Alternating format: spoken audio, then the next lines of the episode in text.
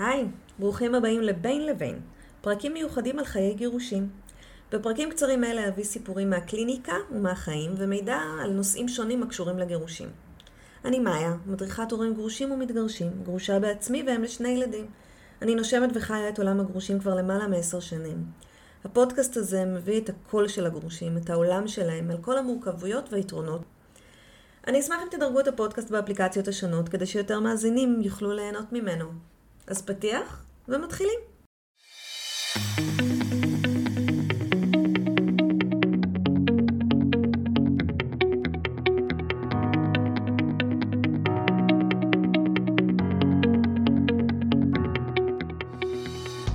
אז התגרשתם, והפרדתם בתים, ועברתם מלא מלא טלטלות, ואתם מתחילים לראות את האור בקצה המנהרה.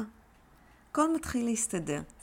אפילו הכרתם מישהו או מישהי, והכל הולך ממש חלק. אתם מאוהבים כמו בגיל 16. אתם רוצים להיות יחד כל הזמן. ואתם מרגישים שהגיע הזמן לעלות שלב ולהכיר את הילדים. אז איך עושים את זה נכון? יש כל כך הרבה התלבטויות. אתם יודעים שאולי אצל הילדים אה, לא הכל כל כך מבושל כמו אצלכם, ואולי זה לא השלב המתאים אה, לטלטל אותם עוד פעם ולהכניס מישהו חדש למשוואה. אתם יודעים שיכול להיות שהילדים ממש לא יקבלו את בן הזוג או בת הזוג החדשים. ואז מה? ואז מה? צריך לבחור? או האושר שלי או האושר שלהם? והאם זה באמת האושר שלהם? והאם לתת להם להכתיב לי את החיים? להגיד לי מה שטוב? הם ילדים, זה לא התפקיד שלהם בכלל. הצד השני, הם הילדים שלי, הם חלק מהחבילה, עם זה אני באה. הם אלה שיהיו כאן תמיד ותמיד תמיד יהיו חלק. אז צריך להתחשב בעמדה שלהם או לא צריך להתחשב בעמדה שלהם? ואם אני מחליטה לא להתחשב בעמדה שלהם ואני עומדת ביניהם לבין בן או בת הזוג שלי, אז מה, מה זה אומר? מה אני צריכה לעשות עכשיו? להפריד, להחביא, לצאת בשקט, לספוג עלבונות, להעמיד אותם במקום ולהגיד להם שהם לא יכולים להחליט עליי. בכל מקרה זה יוצר מתח בכל מערכות היחסים שיש מסביבי. ואני האימא שלהם או האבא שלהם, אני צריך או צריכה לשמור עליהם. זה התפקיד שלי. אני לא יכולה פשוט לטלטל אותם עוד פעם ולגרום להם ליותר משברים. התפקיד שלי זה שהם יעברו את המשברים האלה כמה שיותר חלק. אבל לי יש חלום על משפחה. אני רוצה לקחת את בן הזוג שלי ולצאת לטיולים כולם ביחד, לנסוע לחו"ל, אה, לא יודעת, כל מיני דברים, אתה יודע, אפילו לשבת לארוחת שישי, לעשות דברים שמשפחות עושות, לעשות את מה שחלמתי עליו כל החיים שלי. מה אני עושה במצב הזה? ואם יש לי ילדים עם צרכים מיוחדים ואני צריכה להציג אותם לבן הזוג שלי, ו... ויכול להיות שזה יותר קשה לו, ואני נורא נורא אוהבת אותו, אבל אני מבינה שזה ייצור בעיה. כמה זמן אני אוכל להרחיק אותו מהילדים שלי? כמה זמן אני יכול להרחיק אותם ממנו? האם בפרק ב' הזוגיות שלנו מופרדת מהגידול הילדים שלנו? הרי לילדים שלי יש אבא ואימא, וגם לילדים שלו. שהילדים ובן הזוג יסתדרו? כמה זה חשוב? בטח גם לכם יש עוד שאלות, יש המון המון שאלות שעולות בנושא הזה, והמון התלבטויות, כי זה שני חלקים של החיים שלנו שאנחנו לא יכולים לחיות בלעדיהם. אהבה, זוגיות, והילדים שלנו, ההורות שלנו. אנחנו גם יודעים שיש איזה שהם שלבים שמצופים מאיתנו לעשות. אנחנו יודעים שקודם צריך להכיר את בן הזוג לילדים, ואחר כך צריך להכיר בין הילדים, ואנחנו הכי הכי רוצים בעולם שהם יסתדרו, וזה יהיה בריידי בנץ', וזה יהיה הרמוני, ואף אחד לא יריב עם אף אחד, אבל אנחנו גם די מציאותיים ויודעים שזה נדיר שזה באמת יכול לקרות. ואם אנחנו רוצים לאחד בתים, אז בכלל זה משהו שהוא מאוד קריטי. וחדר לכל ילד, והאם אפשר לצמצם אותם בחדרים, ואיזו מערכת יחסים יכולה להיבנות בתוך כל הקונסטלציה הזאת, והאם הזוגיות שלי החדשה תהרוס את היחסים שלי עם הילדים, או ההפך. טוב, אנחנו יודעים את זה, זה לא חדש. פרק ב' הוא פרק הרבה יותר מסובך מפרק א', אחוזי הגירושים והפרדות בפרק ב' הם פי שתיים יותר גבוהים מאלה של פרק א'.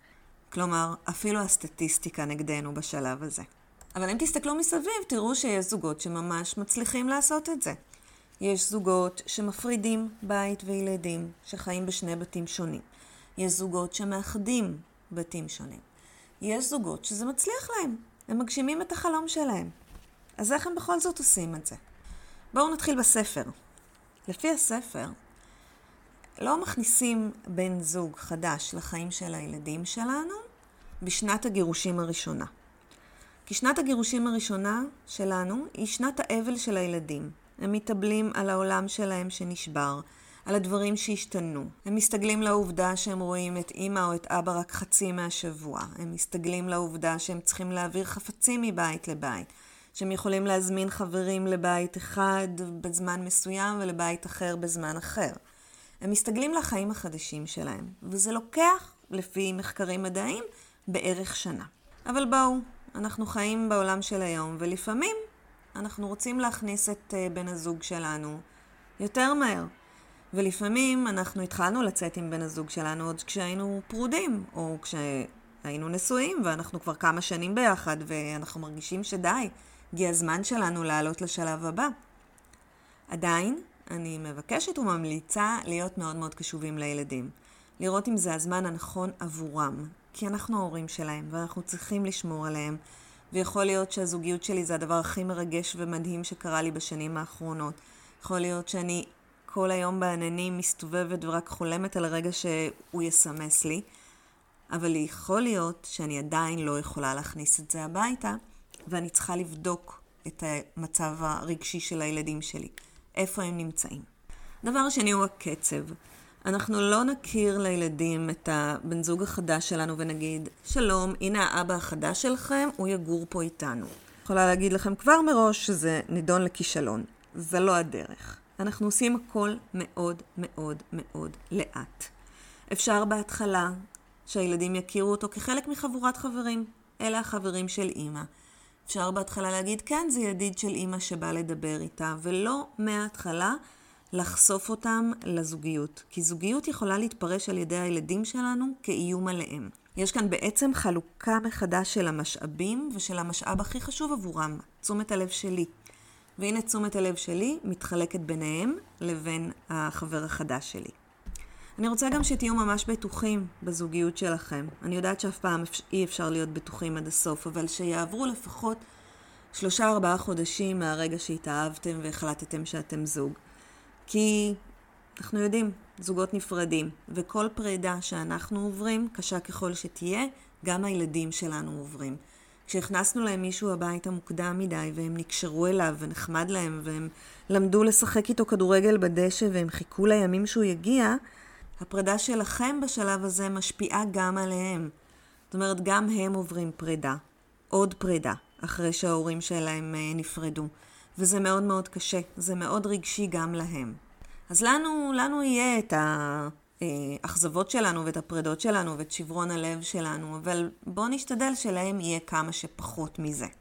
אז אמרנו שהקצב צריך להיות איטי, הכל צריך להיות בהדרגה, והכל צריך להיות תוך תשומת לב מלאה לילדים שלנו, לתגובות שלהם. אם הם כועסים ומסתגרים בחדר, או אם הם באים ומתקרבים. רק ככה אפשר להמשיך לשלב הבא. אחרי שנחמד להם ונעים להם ולא מאיים להם, אפשר להגיד, תקשיבי, איקס ואני החלטנו שאנחנו קצת יותר מידידים ואנחנו יוצאים עכשיו. בשום פנים לא להגיד שזה האבא או האמא החדשים שלכם, כי זה לא נכון. לילדים יש אבא ויש אימא. לא להכניס את הבן זוג החדש לאיזשהו תפקיד. ובנושא הזה, בן הזוג החדש גם לא מתערב ביחסים שלכם עם הילדים. הוא לא נוזף בהם, הוא לא מחנך אותם, הוא לא צועק עליהם, כי הם לא הילדים שלו. החינוך של הילדים האלה מופקד על האימא והאבא הביולוגיים שלהם. וגם אם אין אימא או אבא ביולוגיים בתמונה ואתם לבד, עדיין אני לא הייתי מפילה כל כך מהר את התפקיד על בן או בת הזוג. חכו עם זה טיפה, תגבשו איזושהי מערכת יחסים, איזושהי משפחה, ורק אז תוכלו לדעת איך אתם יכולים להתנהל הלאה. למרות שזה לא נראה לנו ככה, ילדים יכולים להרוס את הזוגיות שלנו. הם יכולים להערים קשיים, הם יכולים להגיד שהם לא באים למפגש שתכננו. הם יכולים להתנכל לבן בת הזוג, להתנהג אליו מאוד לא יפה, להבריח אותו בדמעות החוצה. יש להם כוח, גם אם זה נראה לנו שלא.